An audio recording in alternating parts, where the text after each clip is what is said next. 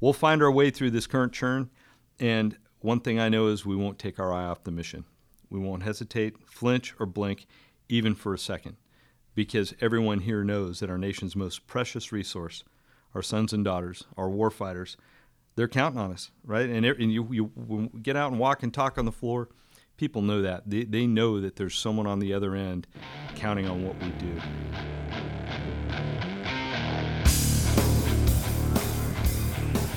Hello, and welcome to Tinker Talks, the audio format podcast that talks about everything inside the fence of Tinker Air Force Base. I am April McDonald, your host for this episode, and today I'm thrilled to be joined by Major General Jeff King, commander of the Oklahoma City Air Logistics Complex. Welcome to the podcast, sir.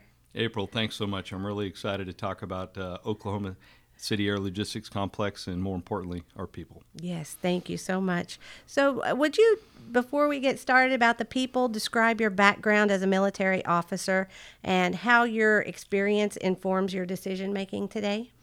Yeah, you bet. Uh, I'm a career aircraft maintainer, um, and I've had the opportunity to do some uh, career broadening into acquisitions, and uh, later served in the Pentagon as a budget builder for the Air Force's maintenance and logistics programs. Um, along the way, I got a little experience working congressional efforts uh, in the Pentagon as well. And uh, prior to coming to, to, Oklahoma City Air Logistics Complex, uh, all my experience was in the field. So as you can imagine, I've had uh, much to learn about depot maintenance, uh, you know, depot operations, funding, supply chain management, and really the linkages with the program offices and the lead commands. Uh, but really, there's at least one commonality between the depot and the field, and uh, that's at the heart of any maintenance organization is our technicians, uh, our industrial artisans, and they require training, tools, tech data material, and manpower to do the job right. We spend a whole lot of time working on those issues, and uh, I've got a great team uh, that I work with uh, to, to get after it. Um, I will say that along the way, you asked about uh, you know how my experience affect decision making. Along the way, I've learned a lot um, about the power of data-driven decisions. But those are best made when they're strongly influenced, uh, if you will, um, by the experience of seasoned professionals. And thankfully, we're surrounded with 10,000, five or 600 uh, here in the complex. Um, it's interesting, though, I found that the higher you go, uh, the more consequential are the decisions. Uh, the less you have control over the second and third order effects or control over the resources you need to execute. So, developing so- solid feedback loops up, down, and across the chain uh, is absolutely essential. And uh, the ability to collaborate, communicate, negotiate are absolutely paramount to, to working at this level in this kind of an organization. Right. Back when you were in Air Force ROTC, did you ever imagine rising to the rank of Major General? No way. Uh, when I was a youngster, I just wanted to fly jets. Uh, that, that was my dream uh, when I was a kid and uh, that didn't pan out for me. Uh, so through uh, through ROTC, I just realized I wanted to be as close to mission as possible.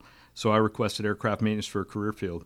Um, I, I, got it, and I quickly bonded with both the career field and the people doing the work. And frankly, I've never looked back. Um, I love what I do and the people doing it. Uh, we've got a great mission, and uh, we work for a great company, United States Air Force. Um, to be honest, I just hoped to make colonel in my career. I wanted to be a maintenance group commander, be able to, you know, influence that enterprise at the field field level with a combat maintenance group, and I was fortunate to reach that goal. Really, really fortunate. Everything since is something I call kind of an unexpected journey. Uh, it's amazing how 28 years have flown by, and I'm thankful to serve a little bit longer. Yes, it, time just goes so fast. It's it it's crazy. So, can you tell us a little bit about the mission of the OCALC and how it fits into the Air Force Sustainment Center? Absolutely. Oklahoma City Air Logistics Complex is one of three ALCs under the Air Force Sustainment Center, which also oversees two supply chain wings and three airbase wings. And those airbase wings are what we call the power projection platforms for our three depots and scores of mission partners alike. Here is the 552 Air Control Wing or the AWACS wing. Uh, in short, AFSC produces readiness for our Air Force and the nation. It's an awesome mission, and we're the ones that generate that for the United States Air Force. Like the other two ALCs, Oak City is responsible for conducting programmed and unscheduled depot maintenance on aircraft, repairing commodities or what we call exchangeable parts, and the development of sustainment of software uh, for aircraft and support equipment alike. Uh, it's a pretty cool portfolio. Specifically, uh, Oak City performs depot level maintenance on B 52s, B 1s, KC 135s, E3s, KC 46s, and Navy E 6 aircraft. We, uh, and we repair component parts for those aircraft and about every other airframe in the Air Force inventory. So we're really an essential part of the supply chain. Uh, the, the parts we produce feed our depot lines and the warfighters in the field.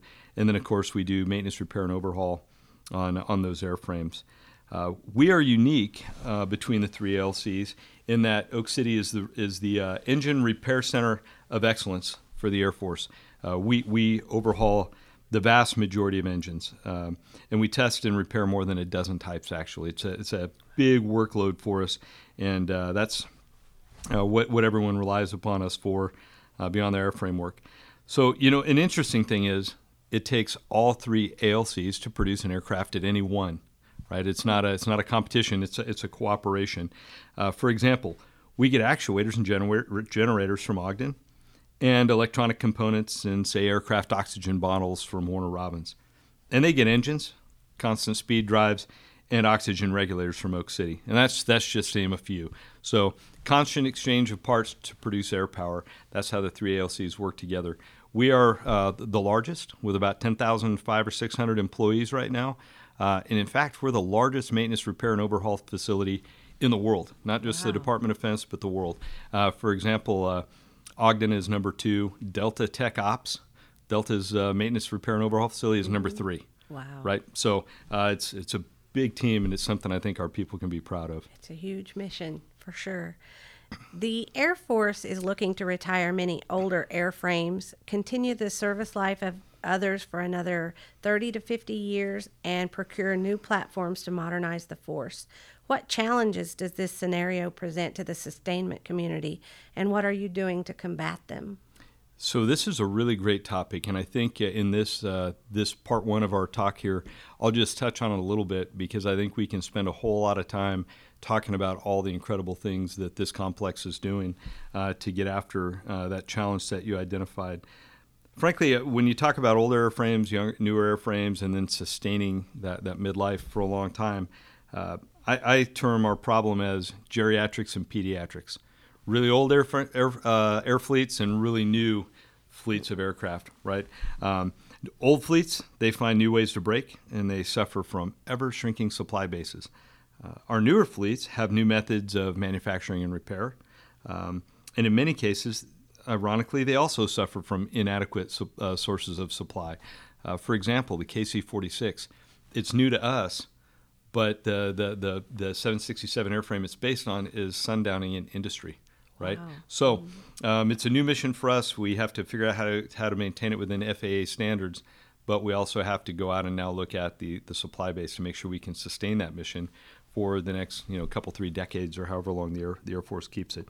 Um, now they've got different challenges, uh, new fleets and old fleets, but there are some common challenges between them. Um, one of them is they require a great deal of engine, engineering support and a ton of technical expertise on the shop floor. And uh, to meet those those challenges, we get after it a, a variety of ways, from good ideas that are uh, up-channeled by our uh, industrial artisans to a robust engineering team to partnering with uh, Oklahoma's universities um, and to reaching out to many of our partners like Air Force Research Laboratory, uh, Oak Ridge National Laboratory, and others. So um, I'm looking forward in part two to, to unpacking this a little bit because this is this uh, acceleration of innovation is, is really exciting. As you know, the Chief of Staff of the Air Force has challenged all of us, and, and his mantra is accelerate change or lose. And we know for, for Americans in our, in our national defense, losing is not a not a possibility, right? right. It's not, not something right. we can allow. So uh, we are working at all of these challenges aggressively to increase readiness. And uh, like I said, we'll we'll unpack that a little bit more next time around. I look forward to that. You have been the ALC commander for just over a year, and you came in during the coronavirus pandemic, and it's still here, as everybody knows. Can you talk about how COVID has impacted your workforce and their ability to perform the mission? Yeah, you bet. Um, frankly, there's no other way to say it than to say COVID has been an incredible disruptor um, on our people and our supply chains and, and to some degree our operations. Um, it's, it's one of two major disruptors that I've experienced in my time in service, uh, the first being 9 11. Uh, just as the attacks on 9 11 forced us to rewire our security posture from our airports to our front gates, uh, COVID has forced us to adapt our practices in the workplace, in the community, uh, the way we think about uh, health and safety as we go, go about doing our businesses.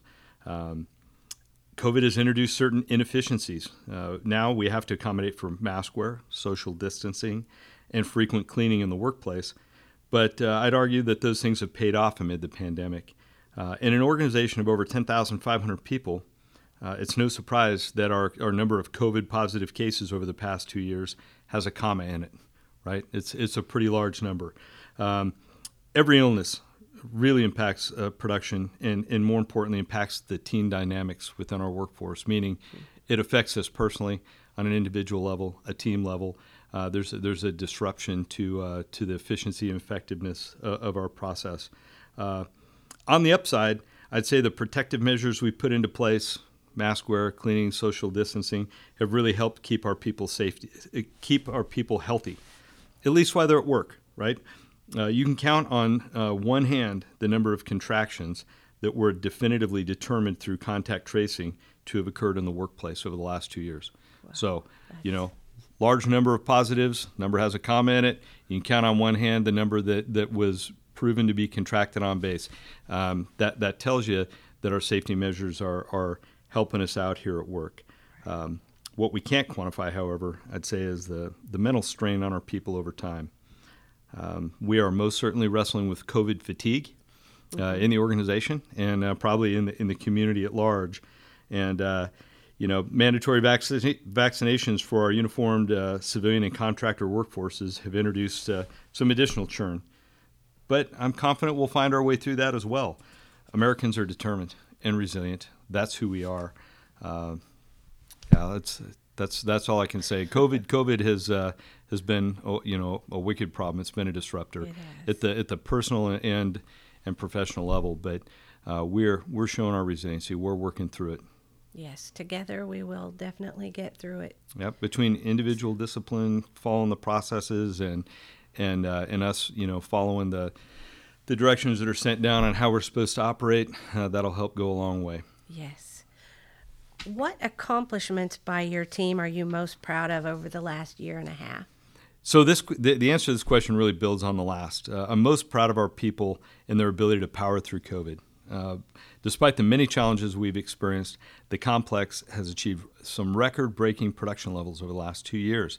Uh, we've kept a laser, laser focus on readiness, national defense, and most importantly, the warfighters who rely on our world-class maintenance. Uh, from individual discipline to excellence in production, safety and quality, to the innovative ideas that, that just bubble up from across the complex. Uh, the women, men and women of Oklahoma City Air Logistics Complex have really, really crushed it.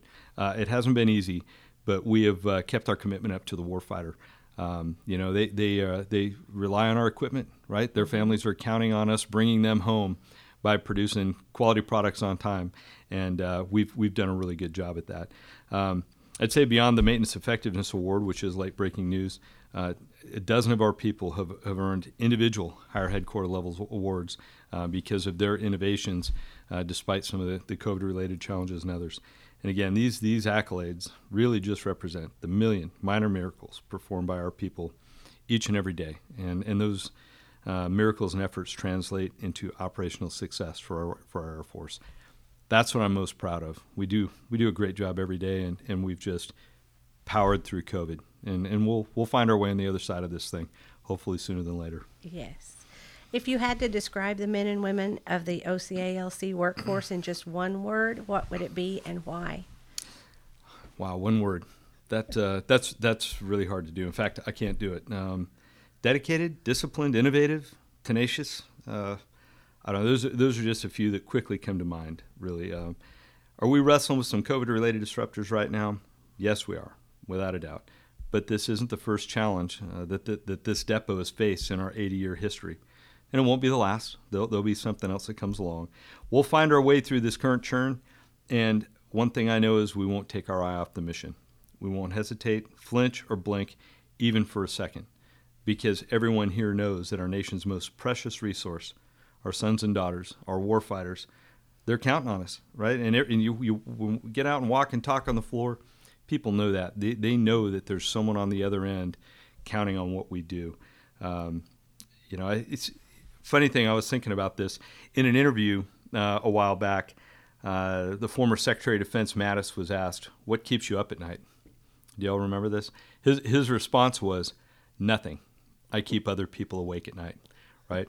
And so when I think about our complex, uh, I think, uh, well, you know, I, I, just I know OCALC and the impact our people are having on readiness keeps our enemies up at night. Um, I absolutely guarantee it. In fact, and for us, really, that's job one. Uh, this is an incredibly proud team of Americans. And is this answer a little bit Pollyannic?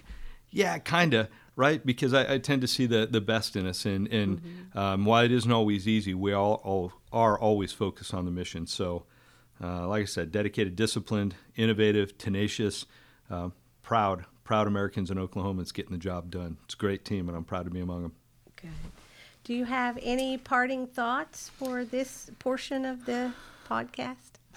yeah, I, I, you know, I started with, uh, I think I started the, the, chat with the words of thanks, and I think I'd like to end the same way. Um, it, it, really is truly an honor to serve at this level and, and serve with the professionals in this complex. They amaze me every day, just every day with their experience, determination, innovation, the way they look out for one another, uh, and the way they're focused on the mission. Uh, to the men and women of the Oklahoma City Air Logistics Complex and our exceptional leadership team from our first lines up, thank you, thank you, thank you for all that you do for our nation. Um, I'd also, I guess, like say I'm extremely thankful for our partnerships with federal and state legislative teams, the local community, industry, academia, and so many others within the Air Force and DoD. They're absolutely vital to our to our success, and they're, they're great teammates. Lastly, I'd like to give a big shout out to the 70, the 72nd Air Base Wing, 448 Supply Chain Management Wing, and DLA Aviation Tinker. Uh, and last, with, uh, last but not least, AFGE Local 916. Um, their support for our mission and really our people is just first rate. It's, it's, it's awesome to be working with all of them. It truly takes a team of teams to support our warfighters and provide for our nation's defense. And I'd just like to close by saying, may God continue to bless our listeners and the United States of America. Thank you, April. Thank you, sir, for taking time out of your schedule to sit down with us today. And I look forward to part two of this conversation. And thank you also to those of you who took time to listen to this podcast. We appreciate you very much. To keep up with everything going on at Tinker, follow us on social media at Tinker Air Force Base on Facebook and Instagram and at team underscore Tinker on Twitter or visit our website at tinker.af.mil. Thanks again for listening and have a great day.